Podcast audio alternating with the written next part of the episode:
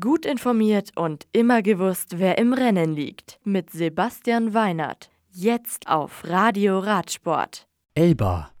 Beim MTB-Rennen Cup Oliveri Legend XCO auf der Insel Elba kommt es zum Sieg für Enrique Avancini.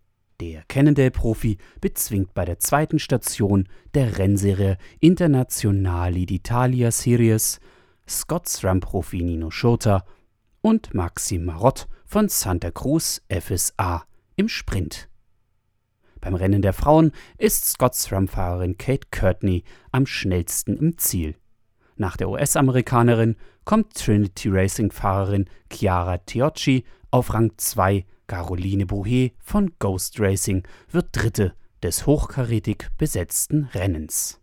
Bilbao das knapp 14 Kilometer lange Auftaktzeitfahren zur Itzulia Bass Country gewinnt Jimbo Visma Profi Primoz Roglic vor Brandon McNulty von UAE und Jonas Wingegaard von Jimbo Visma. Bora Hansgrohe Profi Max Schachmann platziert sich als bester Deutscher auf dem bergigen Kurs inklusive Schlussanstieg auf Rang 10.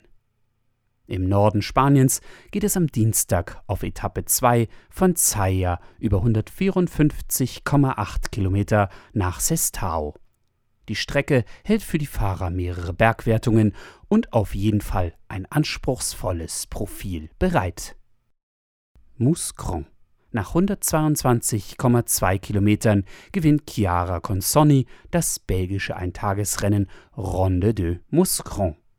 Die Fahrerin vom Team Wildcard Travel and Service lässt dabei Jelena Erik von Movistar und Maria Martins von Drops Le Col hinter sich. Die nächsten Rennen in der World Tour. Am 7. April, also am Mittwoch, können die weiblichen und auch die männlichen Profis beim Scheldepries in Belgien zeigen, wer derzeit der beste Eintagesfahrer ist. Das Radio für Radsportfans. Im Web auf radioradsport.de